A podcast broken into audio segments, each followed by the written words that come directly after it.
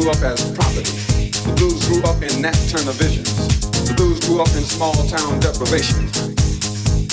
The blues grew up in Satchmo's horn, on Duke's piano, in Langston's poetry, on Robeson's baritone. The point is that the blues is grown. The blues is grown now, full grown, and you can trace the evolution of the blues on a parallel line with the evolution of this country. From primitive rock to acid rock, from 13 states to Watergate. The blues is grown, but not the home.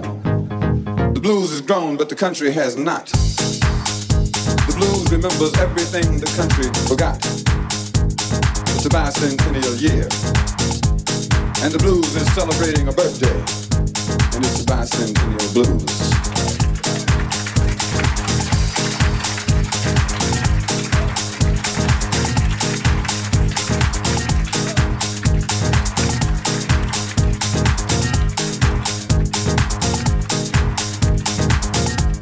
Year of hysterical importance. A year of historical importance. Ripped off like donated moments from the past. 200 years ago this evening. 200 years ago last evening. And what about now? The blues is now. A bicentennial year. The year the symbol transformed into the BUY centennial. Buy a car, buy a flag, buy a map. Until the public in mass has been bludgeoned into bicentennial submission or bicentennial suspicion. I fall into the latter category. It's a, a blues year. And America has got blues. Halfway justice, halfway liberty, halfway equality. It's a half-ass year. And we would be silly in all our knowledge and all our self-righteous knowledge when we sit back and laugh and mock the things that happen in our lives to accept anything less than the truth about this bicentennial year. And the truth relates to 200 years of people and ideas getting by. We got by George Washington. The ideas of justice, liberty, and equality got cold by George Washington. Slave owner general. Ironic that the father of this country should be a slave owner. Got by Gerald Ford. Oatmeal Man. Ronald Reagan. It got by him. Hollywood.